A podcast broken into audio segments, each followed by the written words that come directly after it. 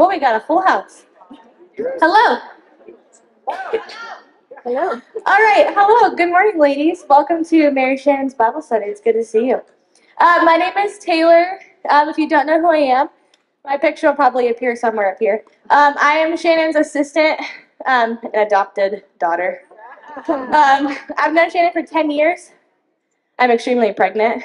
Um, birthing this child in four weeks, hopefully. Um, I am her assistant, so if you have any questions, um, concerns, you can reach out to me. My information um, is up on the slide. I made it pretty easy um, for you to uh, find all the information you need on her website. There's now a Bible study page. So if you go to the Bible study page, um, you can sign up uh, for a variety of things. So one of the things new we have this year is we have daycare for all of our moms. Um, this is something that's really important to Shannon uh, because moms need Jesus. We haven't heard. I've heard it's pretty rough out there. Um, I guess I'm gonna find out real soon. Um, but we are really excited to offer daycare this year. In order for um, us to continue to grow um, and to continue to have daycare, though, we are going to need volunteers. This isn't something that we need someone to show up every week and volunteer. Um, but Shannon has asked if you would be willing to make a commitment of volunteering once a year um, in one of our daycare rooms. That would be a super big help to us.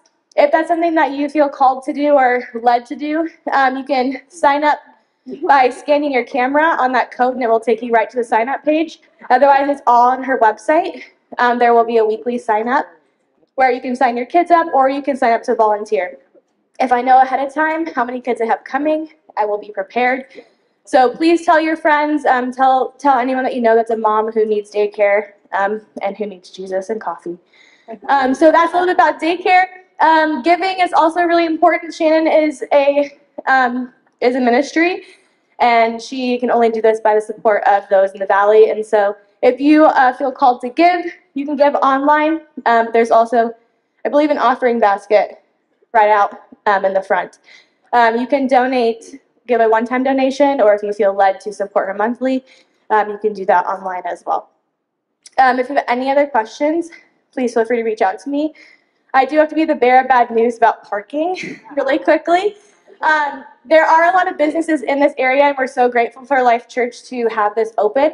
Um, but we need to make sure that we're also being respectful of those around us. So if you see an orange cone, please don't park there. Um, if you did park in an orange cone, if you would be so kind as to go move your car, um, we already have a couple businesses who were on their list. And we want to get off of it. So if you parked in an orange cone, if you could move your car, that'd be great. Um, or I can move it for you. Uh, or, I mean, get some, get some exercise in. The other um, thing, too, is the, the, covered parking. We need to make sure that we save that for those who are um, doing the businesses around here. So if you parked in a covered parking spot and uh, or a cone, if you could please move your car ASAP, that'd be great. Um, we have a lot of people here, and so parking seems to be a little scarce, but we're going to figure it out as we go. So if you could do those two things for me, that would be amazing. Otherwise, that's all I have. I will be around afterwards. Um, there'll be coffee available for donation. Um, Life Church has been gracious enough to have coffee available, so please help yourself. We are really trying to encourage fellowship, so don't just come and leave or come and listen to Shannon speak and then leave. Stick around, meet some friends, um, and have some fellowship with one another. It's great to see you all here, and I hope you enjoy Daniel.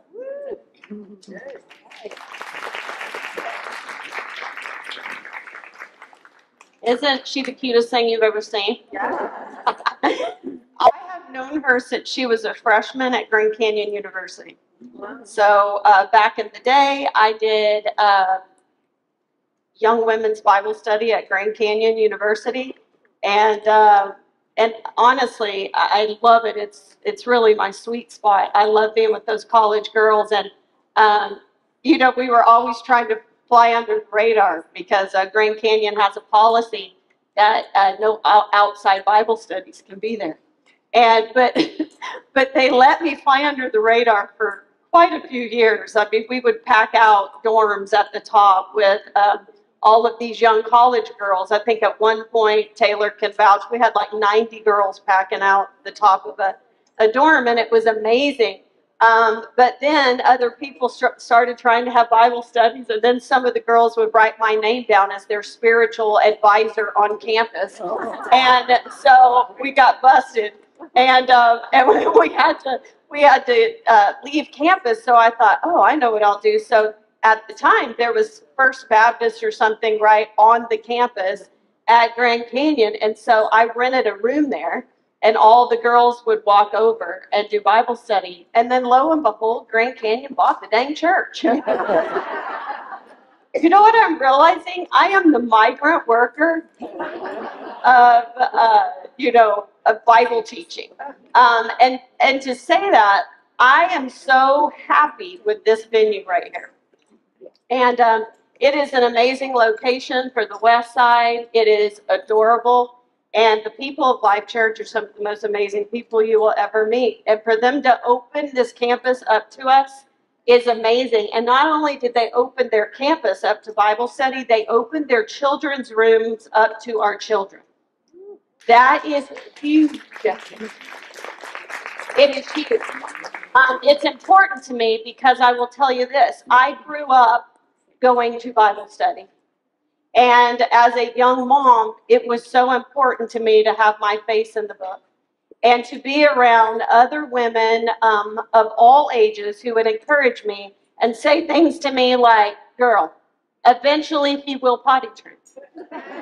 Uh, you need to quit stressing out about it because when he goes to kindergarten and he pees in his pants one time, he'll decide it's time. Like, I mean, you know, they just have a way, older women that have been through certain things, to like help us cool our jets when we are freaking out about all kinds of things. And I will tell you this that having my face in the book nonstop, fixing my eyes on Jesus, got me through a lot of stuff. And still to this day, um, it is stuff that I knew that I could hold on to uh, when the storms of life came. So I'm really passionate about getting young moms here. We can't do that if we don't have childcare. Now, with that said, we're stepping out on faith about that because, as you see, I don't know if you looked, but we have these precious gals who are actually from Grand Canyon University or graduated from Grand Canyon, and they work for a company called Busy Bees, and we have to pay them. And so I hope that you will feel committed um, also to help me with that financial situation because we need to be able to have good people who are uh, background checked uh, and safe for our kids, watching over our kids. So that is something we need as you think about giving that we are trying to support um, this child care. And I know y'all don't want to miss Bible study and work in there. And so when Taylor said that, I know some of you went, oh gosh. Here's the thing I teach this three times did you know that? Tuesday morning, Tuesday night, and Wednesday morning. That means you can volunteer once a year to be with some little sweeties so that we can get some young moms in this Bible study. Once a year, you can volunteer on a Tuesday morning, or you could actually volunteer on Wednesday morning. But you have other options to actually hear me in person, and you always have the option of listening online. And so I want to encourage you to do that this is our Bible study. It's not mine. It's ours. And we're going to make it what it is. And so I need help in that area. And whatever we do, let's obey the rules of this parking lot because we don't want to get booted out of this place, right? And I'm so thankful that they were willing to open up their coffee shop. I want you to get here early. I know you moms are like, I can't, I barely got in the door with my kids. Well, I know. So you could be the ones to stay after late. But we have 30 minutes before and 30 minutes after. Meet some people. Hang out and talk for a little bit. Have some community. And every now and then, I'm going to try to be better at maybe preparing some thoughtful questions um, that go along with the, the message um, and that you can sit and really kind of discuss and connect. Um, so, anyway, but I'm so appreciative of Taylor. I can barely keep up with what I do. Um, this month, especially, is insane. I am gone almost the entire month. I'm either teaching locally or I'm traveling with Aspire. And so to be able to keep up with all the business side of things and communication, I'm just, I can't do it. I'm terrible at it. And Taylor is amazing. And so make sure you reach out to her. The beauty of her is that she has been around me, like I said, since she was a freshman in college. She knows me to the core. She can sound like me. She can answer. She knows exactly what I think, how I'm made. She knows the ins and outs of my family. She has been with me in the darkest times and some of the most joyous times. And so she is the perfect fit. I am so thankful that God, I've been praying for that for a long time. I'm thankful that God brought her. And if you've been on my Instagram, you will realize I'm not the one doing it. All of a sudden, Mary Shannon Hoffpower came to life. You know what I'm saying? You know that's not me. Okay? It's all her. And so um, I see it, I correspond with it. If it's personal, she sends it my way. Um, but she is really helping to grow this ministry. So I always start the year, right? I already had people come up to me and say, you know, how was your summer? Did you have any crazy stories from summer? Because I always do. Because y'all know what my life is like, right? And if you're new, you may not know what my life is like. And uh, but this is going to give you a clue. Last summer I came back, and you know I had planned on camping in my trailer all summer, and y'all saw my trailer uh, that year if you were a part of Bible study and toured it. You're like, Shannon's going on an adventure, and she went out. And you remember the story. I'm out in the woods, worked so hard to get out there, and they closed down the entire national forest because of fires. Do you remember this? Oh, yeah. And then I had to go to the gravel lot by the golf course to stay for a while, and then those jack wagons stole my generators. Do you remember this? Okay, one thing after another. And then that day I decided to go play golf because I'm fed up with people and honestly God, because I'm trying, you know, I'm trying, Lord, to get through this and stuff keeps happening. And then I run into the guy at the golf course, and we have this whole divine appointment about Jesus. Do you remember this? Well, my life, that's just one story of many, but I'll tell you a funny one from this summer. So, once again, my summer does not turn out exactly like I think. I'm trying to be a, you know, an adventurer and camp and get away up north, but I have so many things that are happening that interrupt. One was a true blessing, and that is my daughter got married. Yay. Yes. And she got married to the most amazing young man that you can even imagine. Praise God. Okay? And later on, I might even refer to it in my notes how this all got started. Um, but I have been praying for that for a long time. And not only have I been praying about, but the pastor of this church, Derek, happens to love my daughter like you can't imagine. He goes on prayer walks, and she's at the top of his list. And I'm telling you, God has really answered our prayer in regard to her husband, Ben.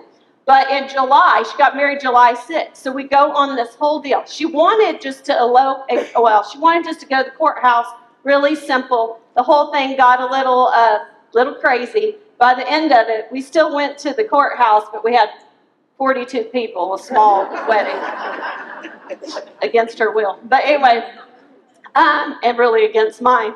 And so, but we go, and so last minute, I'm trying to orchestrate, you know, my parents getting there and, and different people getting there and getting an Airbnb. And what turned into just, oh, we're going to the courthouse was a whole week of being in Aurora, Colorado. And I had to drive because I had to bring her dog back to her. Praise the Lord, because I've had him for a year. And uh, all this kind of stuff. So we get back there and we pull up, we, we go to this Airbnb and y'all, it was beautiful on the inside, just like the pictures. But the problem was, it was in the ghetto. Okay, I'm in the hood. And so Hillary's like, Mom, you in the hood. And I said, Well, I don't know. Aurora, I just picked a place. So that night, I my parents were with me. I picked up my friend, and we are. I tell them, listen, y'all get everything out of this car because, uh, you know, I, they're to break in my car. So uh, we got everything out. We cleared it out. And I'm like, okay. And the next morning, I get a phone call at 6 a.m. My daughter is coming undone. And she, she's been through a lot of trauma, you know. She has a lot of triggers. And uh, she's throwing up. She's sick. A first call in the morning, 6 a.m. I throw, my friends are like, yep, sounds about right. I throw on my clothes. I go out, sure enough, they've broken into my car. Oh. So all my stuff is strewn, the whole thing. I get in that thing. I'm like, okay, I'm putting it all back together. Got my baseball cap on. I go to Hillary. She's throwing up. I'm talking her off the ledge. She dreamed about Zachary. Why is he not here? We're crying together. We're doing the whole thing. I said, Do you love this man? Do you want to get married to him? Yes. I said, Okay, here's the thing. We don't have to go to the courthouse, right? You just want to marry the man. We got a dinner venue tonight. And I, I happen to know two pastors are coming to this thing. We'll get you married. It doesn't matter, Hillary. It, all this is for naught. You, I'll send out a text. Don't you worry about it. But, but we got her through it. I duct taped her back together like only moms can do. Uh, ben came in. I ran home, got cute, got my people, and Hillary got married at the courthouse. And we picked a random judge at the courthouse. And I'm telling you, he was ordained by God.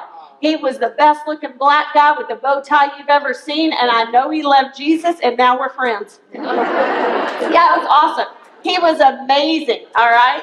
But the 42 people that came together, um, it was a little sketchy going into this thing. It was, uh, you know, everybody's together all at once, and for me, that was a little wiggy, but we got through it. And that night, we had uh, dinner, and that venue was amazing. I had a ball. But by the end of the night, I had a headache like you cannot imagine. And I looked at my friend and my parents. I'm like, I got the Rona. And they're like, No, you don't. No, you don't. You're just, you've been stressed. You're falling apart. You're fine. You have, Shan, you don't drink water. You're dehydrated. They're, you know, they're, and I thought, no, I got COVID. I'm telling you, I do. So that night, I go to bed. They drug me all up. The next morning, I feel terrible, but I'm like, I ain't doing it. I'm not giving into this. I drive my parents, my friend and I drive my parents to the airport. We go downtown Denver. I'm like, I'm going to enjoy this time away. And we hung out and we are driving. It's a beautiful day. I said, hey, let's go over to uh, Capitol Hill. I'm going to show you the mansions, how beautiful they are in Denver. He's like, all right. So we're driving. The windows are rolled down. It's beautiful. All of a sudden, this wasp comes flying in the window, the biggest wasp you have ever seen in your life. Like a dive bomber, like he's mad at the world. It was so, he hit the dash so hard, it startled both of us. And we were like, whoa, like that. And then this wasp was like a pinball machine through the, through the car, and I'm screaming, and it is everywhere. And all of a sudden, it lands on the back of my seat. So I lean up, when I do, my friend takes my flip flop off my foot and hits it. And when he does, it goes in my pants. it is in my pants. So now I hit that seatbelt. I'm standing up. We are in traffic like you can't imagine. I am screaming and I'm like, he hit my pants. What is he hit my pants? And he is trying to get out of the traffic. I'm falling in his lap. I'm falling everywhere. And all of a sudden, that stinking thing hits my left bun. And let me tell you what, he has breakfast, lunch, and dinner on my left bun. And I am screaming. And so he finally pulls the car over into a bank parking lot where there is the bank driveway. Everybody's trying. And I am telling y'all that by the time that car got stopped, actually before it got stopped, I had jumped out and dropped trout. totally took my shorts off in public. I just want you to know this about your teacher. took my shorts off. I am standing there now. Just picture it. I know y'all don't want to picture, but picture it. I am in a t-shirt, some form of undies, and one flip-flop. and I have my shorts in my hand, and I am slinging them like this in public, at traffic, in the bank line. My friend gets out of the car and comes around. That's embarrassing. And he goes, oh. He's like, man, he got you good. And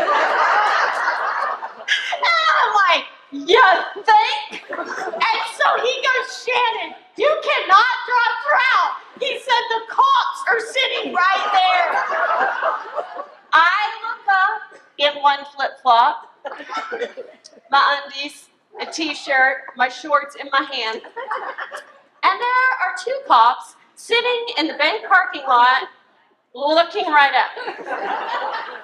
I put my shorts back on, and with one flip flop, I walked over and I said, um, Excuse me, but I really am sorry about the indecent exposure that you just saw. I said, But I need you to know I had a wasp in my shorts. and they're dying. They're dying laughing. And he goes, Well, all I know is y'all look like a Chinese fire driller. and he said, He goes, Ma'am, he goes, Those are extenuating circumstances. And I said, Yes, you think? And he goes, Well, are you allergic? And I said, No. He goes, Are you all right? I said, Well, I'm humiliated. My left butt cheek is on fire, but I'm all right. And you know, I'm on their cam. I'm probably on the camera of the bank line. You know that me and my pirate patch underwear are somewhere on the internet out there for the world to see. I mean, it is crazy. So we get back in there. By that night, I had 101. The next day, we have to, we are moving my daughter and her new husband to their apartment, which happens to be on the third floor. And, you know, just worked our brains out. So my friend and I are driving back to Arizona from Colorado, and I am totally high on Robitussin. And all of a sudden, he starts laughing. And I went, What are you laughing about? And he goes, Shannon, do I need to recap? and he goes, Seriously, the first night we're there, your car gets broken into. The next morning, you're duct taping your daughter all together. You maneuvered things like I have never seen through that entire day through dinner. You have a migraine headache. You freaking got COVID. And then you get stung on the butt by the biggest wasp I've ever seen. And he goes, and through all of it, you stay positive. And I don't know how you do that. I looked at him and I said, dude, this is my life. I said, I used to think I was in a season. And I said, and I've begun to think it's not a season. This is just my life. And I said, and I used to think, oh, when is the light at the end of the tunnel? And then I realized that life is the tunnel. So I'm telling you, what you experienced the last four days, this is it. And if it scares you, you need to get out now. Like this is normal, right? I have been to such lows that this stuff, this ain't nothing, right? And so I'm just telling you that. Does any can anybody relate to me? I, if you're waiting for life just to get good, like when is there never a, a trauma or a tragedy or an emergency or a stressor or heaven? That's it, right? And so as long as we're on this earth, right, we're in the game, we're at war. And uh, but I always I always like to tell y'all that I couldn't make this stuff up. And so I have, I, I'm like, Lord, you do this to me so that I can have great material. I have plenty of material. I need a break. And so I thought, oh, I'm going to use this at some point when I'm teaching, when I'm trying to discuss when you're between a rock and a hard place. Like when you have two hard decisions, which one you make. I'll tell you which one you made. You drop trowel in public when there is a wasp in your shorts, right? And so just put that away. You might want to use that at some point, okay? With all that said, I have no idea why in the world God led me to the book of Daniel. Because it is one of the hardest books, I think, to teach. But all summer long, as I prayed about it, it kept coming back to me and back to me and back to me. And it was so interesting through John how many times, right, I sent y'all back to Daniel. Do you remember this? Uh, through the book of John, uh, Jesus quotes the book of Daniel so many times. And so I decided this is what we are going to do.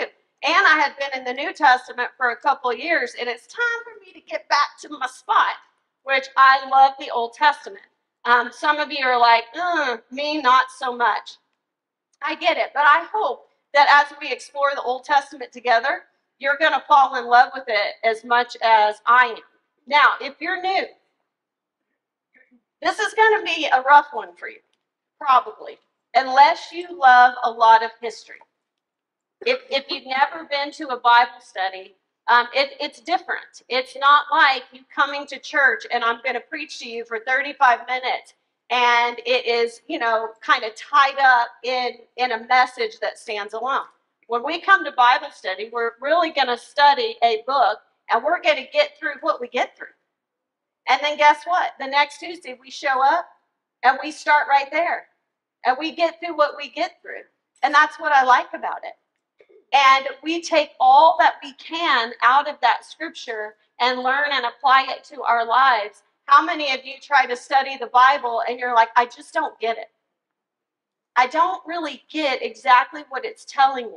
Well, we have the opportunity now to walk through it together and to really uh, chew it up and dissect it together. And we're not in a hurry. And to be quite honest, I don't have a schedule laid out. I don't necessarily love to do that. And so that is the beauty of it. I do want your face in the book, and I do want you reading through Daniel so you can be familiar with it. But today, I'm backing you up all the way to the beginning. Because if you don't understand how Daniel fits into history, I don't believe you're ever going to truly understand all that is within it. Because you need to know what Daniel believed about the beginning of the world. You need to know about um, the history of Daniel's nation. Do you know why? Because there were prophecies coming up to Daniel telling exactly what was going to occur um, under the Babylonian Empire. And I want you to see this. Um, the beauty of it is this I do not believe Daniel was a book that was written about the end times. All right? I don't believe Daniel is a workbook for us to lay out a timeline of the second coming of Christ and then stick to it and argue with all the other churches and then be divisive. I don't think that was the point of Daniel at all. I think the point of Daniel is the fact that when everything seems out of control based on appearance, that we know what? God is in control. And it is a book that no matter what period of history you are in, that you realize that God is in control. And no matter what it looks like, it doesn't change what God has called us to do, and that is endure and to be faithful. We are going to watch a young man who is going to be taken into exile into the nation of Babylon and he is going to have to learn how to operate within a culture that is adamantly against his and love that culture and be an influence. And let me tell you, that's no easy thing to do. And Daniel was not only an influence through the Babylonians, he was an influence through the Babylonians, through the Persians, and because of his influence, later on in the Gospels, we have the wise men searching for a redeemer that is coming, the king of the Jews. And remember, Daniel was the head of the wise men. And so we have this whole connection. His influence was unreal. And he worked for basically a corrupt government his entire life.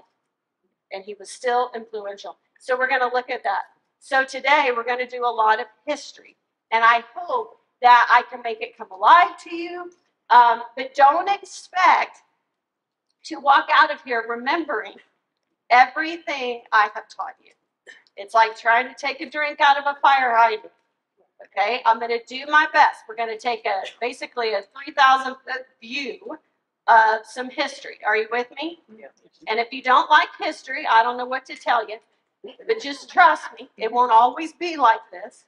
Just keep coming back, and I'm going to stop in portions of it because there are amazing lessons to be learned by some of the different people within this history.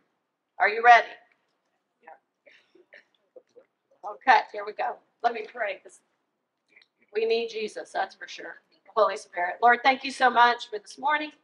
I thank you for the privilege of being able to study your word, to let it um, penetrate me and that you just let me chew it up and ponder it and think and then share with my friends and Lord, to see what the Word does inside of us.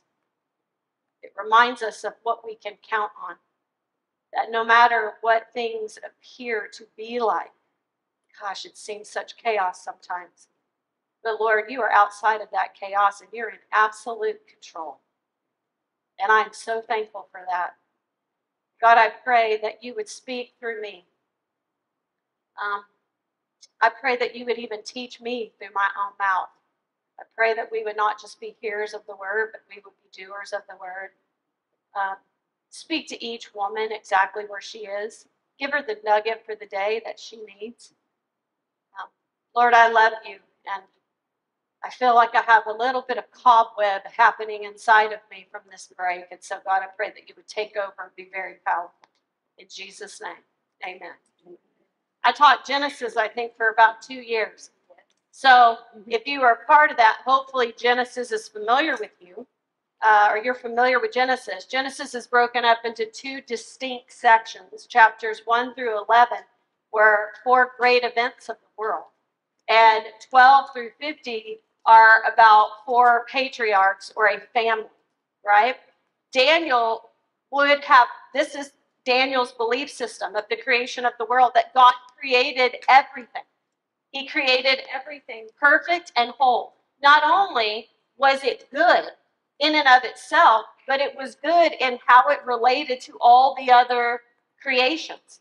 And so God created man in his own image, you know that, which involved the fact that we were relational, that we are creators as well. We're creative. We are able to use the elements that God created and to create things out of that ourselves, to build, to solve problems. And He also created us to rule. Everything was perfection, and He declared that it was good. And you know the story, right? The second event was the fall of man. Sin broke it. And it broke it in a in a more it, it was mortally broken, let me tell you. And because of that, we had all the image of God, but instead of putting God in absolute authority, we replaced God with ourselves. And everything was broken. And it didn't take long. And by the way, in the middle of that brokenness, in Genesis chapter 3, God gives us the very first promise. It's called the Proto Evangelium. And it was right in the middle of the punishments. And he says, when he is speaking to the deceiver, to Satan, he says this He goes, I will put hatred between you and the woman, between your seed and her seed. You will bruise his heel, he will crush your head. Right in the middle of the biggest disaster of the world, God sends out a message of good news that one day there would be a redeemer, someone who would destroy the enemy and set all things right. So we have that promise at the very beginning. But because of sin, we see, listen, sin is like lighting the wick on a piece of dynamite. It didn't take long before we see that all mankind was corrupt with sin to such a point that it grieved the heart of God that he made man and he determined to bring judgment and he did so through a flood. I get uh, questions all the time. And one of the things I think we deal with as human beings, we're like, with all the wickedness in this world, why does God not intervene? Have you ever heard that? Why does God not intervene? Do you realize that in these first large uh, events of humankind, He did? Do you understand that? It became so wicked, He refused to allow it to go on and he intervened in the most immense way you can possibly imagine. In order to get rid of the wickedness that was happening, he decided to destroy all of mankind. That's intervention.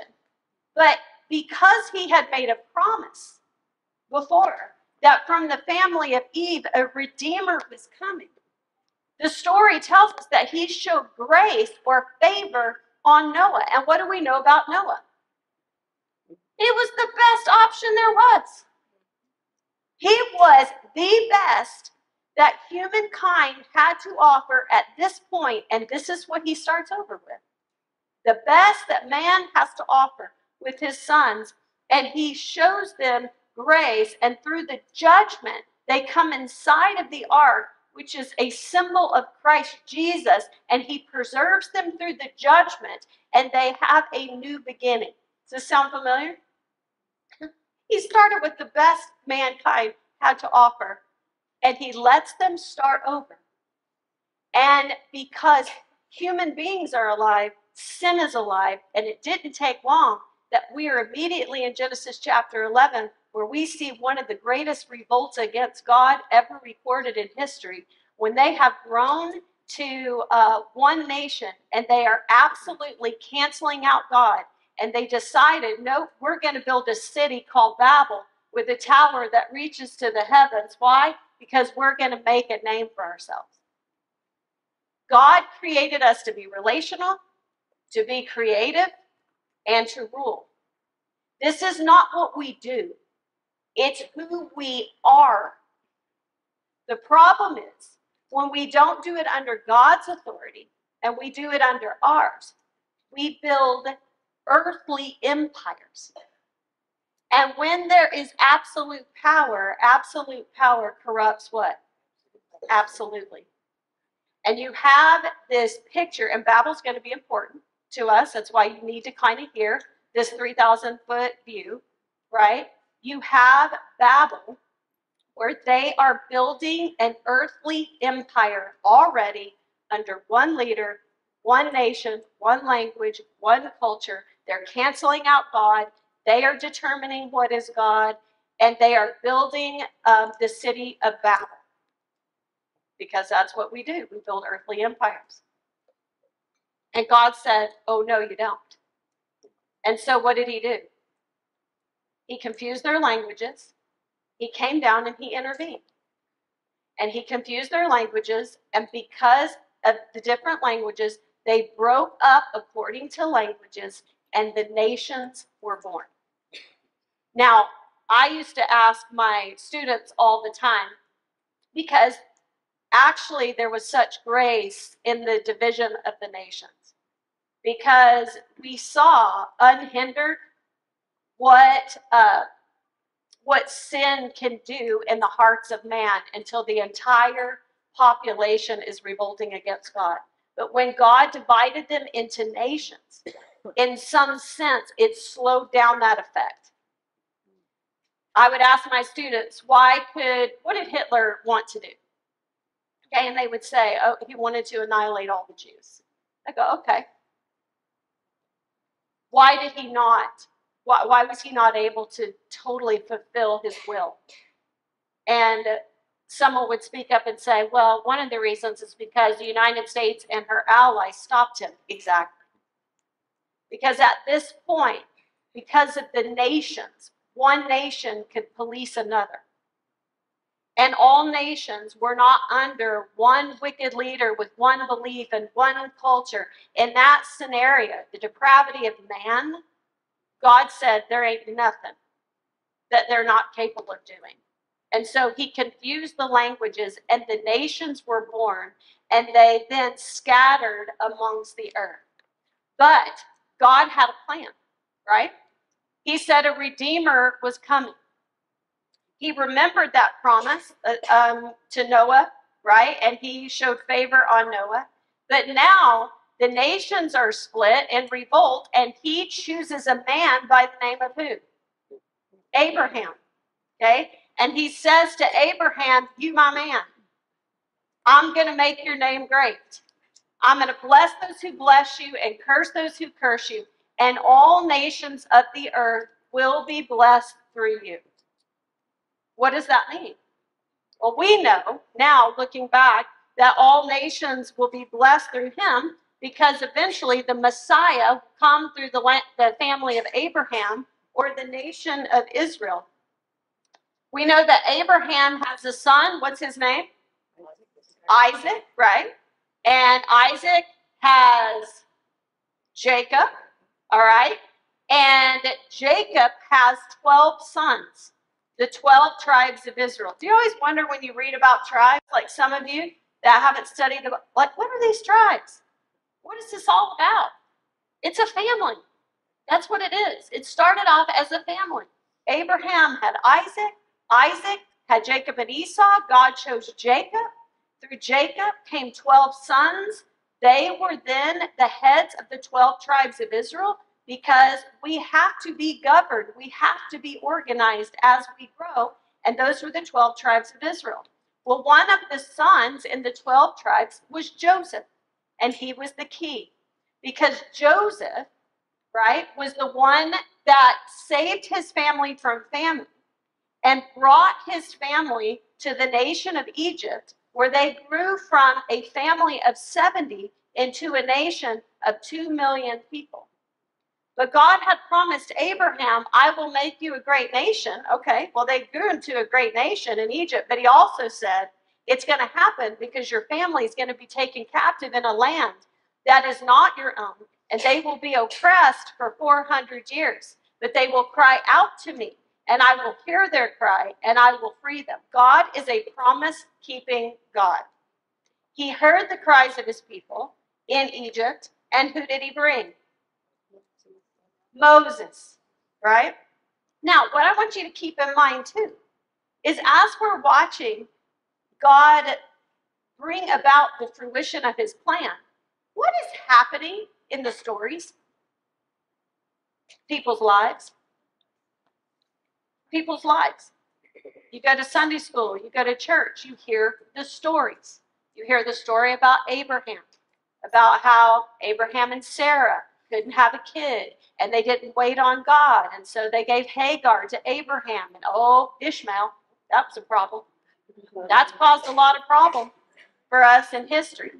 That free will, that choice had great consequence. But yet, in the middle of all these individual stories, right?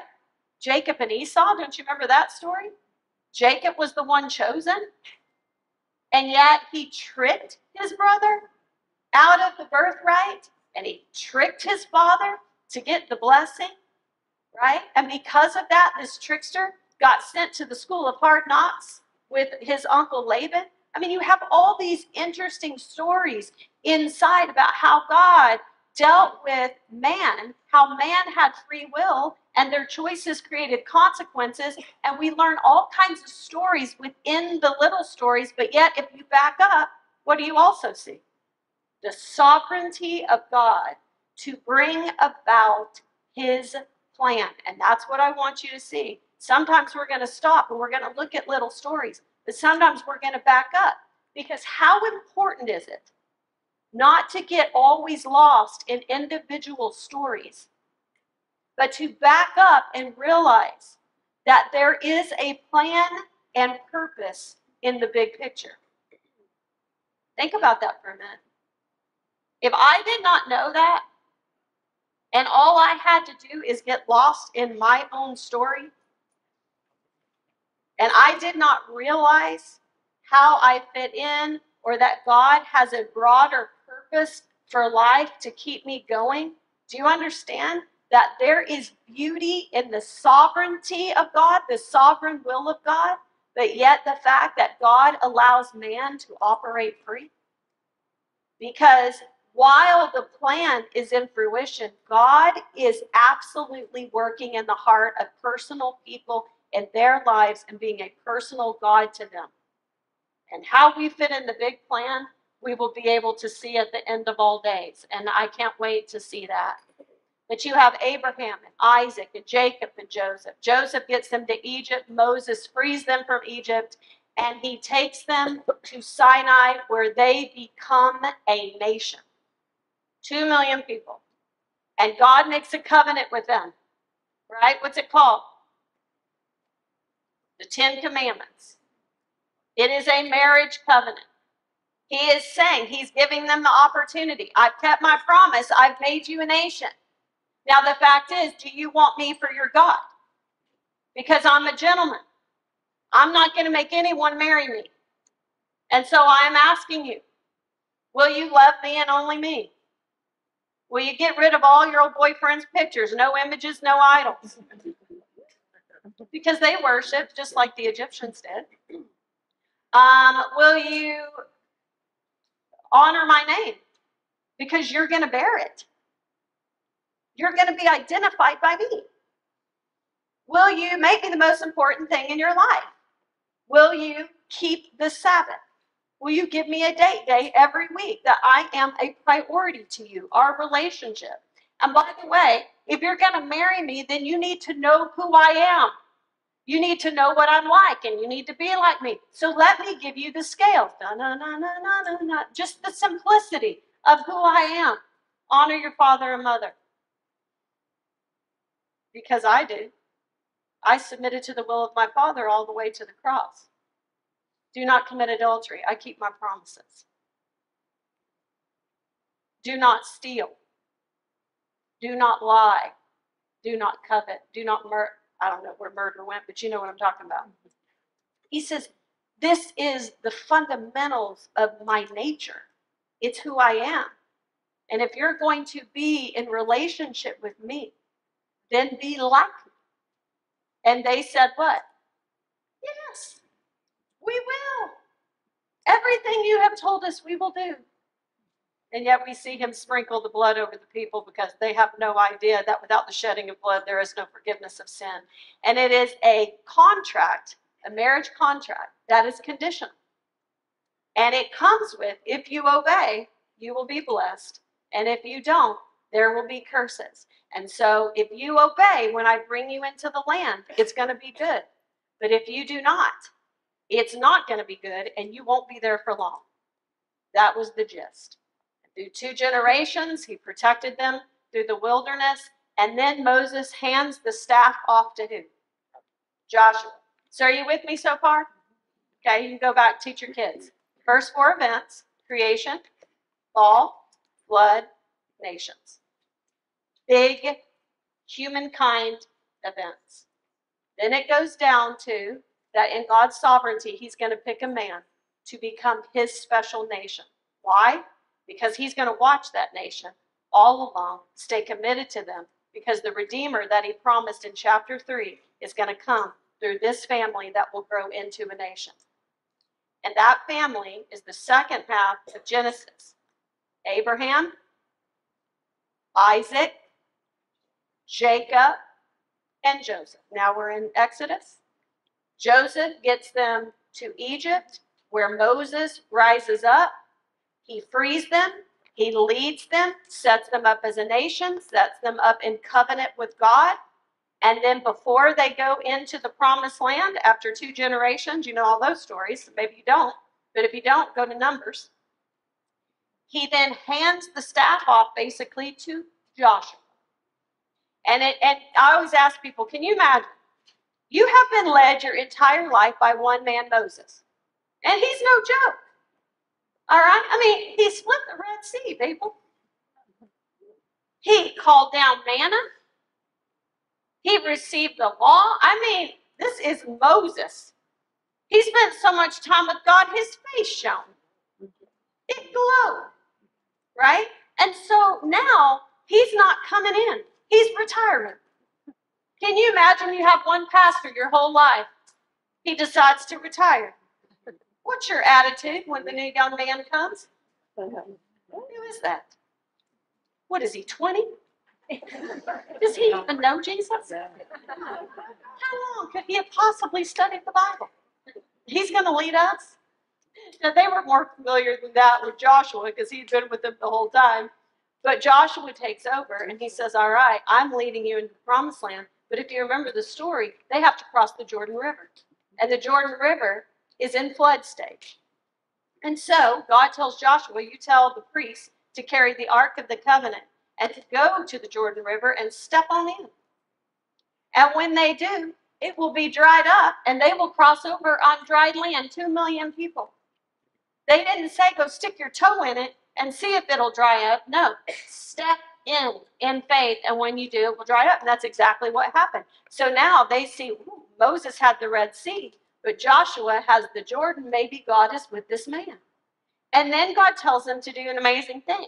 He says, I want you to tell one man from each tribe to take a stone out of the middle of the Jordan River and to stand them up where you camp tonight as standing stones so that when your kids grow up later in life, as you are in the promised land, they can go by and they can see those stones and they can say, Abba, what's up with these stones?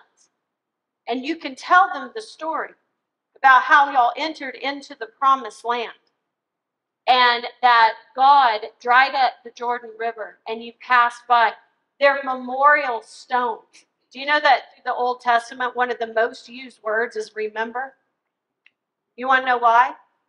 Because we are seriously forgetful. That's why. And all through the Old Testament, God tells them to stand up stones so they can remember what God has done for them. Because when you're in a crisis, can I just tell you, it is very hard sometimes to see the character of God, that He is good, that He's even present, that He gives a darn. But if you have things to go back and look at, you're able to go back and goes, no, wait a minute. God did this here. He did this here. He did this here. This is who He is. This is what I know. And I know that He can do it now. He has a plan. Standing stones to remember by. And so Joshua brings them into the land. When they come into the land, they're organized by tribe. They're tribal. Do you understand that? And they have tribal leaders. And so what God did is he divided up the, the promised land, the land of Israel, into different um, inheritances. And so they spread out all over the land of Israel and they lived by tribe and they were led by their tribal leaders. And then they would have priests who would travel around to the different tribes um, to give them spiritual counsel. The whole reason that God put them in this land was so that they would be standing stones. What do you mean? Well, let me ask you a question. Do you understand how little the land of Israel is? Super little maybe the size of Jersey. Of all the places that God could put his people, why in the world would he put him there? He could have put him anywhere in the known world. I'll tell you why. Because the land of Israel, and this is important for you to know, everything I'm telling you is important because I'm going to refer back to it. It is the connector of the world in that time. It was the bridge to the empires. It was the bridge of the world. One of the greatest trade routes in all of the world went through the land of Israel. It was called the Via Maris, the way of the sea, and it followed the Mediterranean Sea and it went from Egypt all the way through Israel, all the way up into the land of Mesopotamia. And so basically, God put his people who are to live different than anyone else. How? According to his nature. Loving, kind, and honest, making him number one. I mean, he wanted them to live in a way we were designed to live that brought blessing. And he wanted them to live and do it in the connector of the world. So that when the entire world passed by, they would see it. And so, in other words, they themselves would be standing stones. And this is an image all through the Bible. Is we're called stones. Jesus, the cornerstone. The church was a stone built on that cornerstone. We're going to see that uh, symbolism in Daniel chapter 2 when a stone comes out and hits an image of Nebuchadnezzar. It's all going to start to play together. And so they are the standing stones. The problem was, instead of going in and being standing stones, they gave in to the world. And so instead of them influencing the world, guess what happened? The world began to influence them. And when that happened, God allowed in his sovereignty nations to rise up. Now, did you hear me say aloud? God did not cause it. He doesn't have to cause it. Because what do we do by nature? We build empires. We dominate. He allowed those nations to do what they do. Or the uh, not nations at the time, I'm gonna say those people groups. You know, all the ites, mm-hmm. right? The Canaanites, the Amorites, the Perizzites, the mosquito bites, all the ites. Okay? He let them all rise up at different times, attacking different tribes. And what God did is he called up certain men and women as judges. All right? And those judges would come in and they would free the people. And they would say, listen, you got yourself in a pickle because you've been cheating on your God. And he has taken his hand away. And so if you want it back, then you better focus on living how God has designed us to live and get rid of all these idols and we worship Yahweh and Yahweh alone. And the judge would clean house, he would reinstitute the worship of Yahweh, and then they would live in a time of peace. And then guess what would happen? They do it again. And they entered into the cycle called the Judges, where they would worship other gods, and then they would be, you know, annihilated by some ite, and then they would pray to God for help. And then God is faithful because He was the faithful groom. We're the cheaters. And then God was faithful, and He would rise up some man or woman, Gideon, Deborah, Samson, right? And they would free them, and then they would live in a time of peace, and then they do it again. Now, is there a personal lesson in there for me? Do you ever feel like you're personally in the cycle of the judges? I live there. It's like the minute I get comfortable, I get sidetracked. And then, you know, I realize things aren't going too good. My focus is off, right? And so you get in this this cycle. And so it's the cycle of the judges. At one point though, Israel comes to basically Samuel, who was the leader at the time, and they say, We got a great idea. We think the problem is it's not the fact of our heart issue or anything like that. The problem is we need to come together as a nation under one man. It seems to be working for all the other nations. And so we want to be like all the other nations and we want a king. Holy moly. The whole point was for them not to be like the other nations. They have a king. Who is he? God. Has he ever been unfaithful to them through the whole story? I double dog dare you to read all these books of the Old Testament and you tell me one time God let them down. No. This entire time, he has raised up a leader who would serve him and lead people in a great way. Every time they got in a pickle, he rescued them through some leader that was true to God. And now they're asking God for a king. Oh, that makes sense to me. Because what do we know about men? Over time, when they are given power, they become depraved. I tell you what's a great idea. Let's just establish a monarchy so that now we choose a man, and no matter what his sons are like, they're our kings. Sounds like a good plan to me, right? And God is like, do you understand what you're asking for? When a man is your king, he is going to build an earthly kingdom. Babel. And when he does that, he's going to do it most of the time through brutality and violence. And he is going to use your sons in war because now he has to defend that kingdom. And he's going to take your daughters and they're going to work in the palace. And so be careful what you're asking for. But he gives it to them.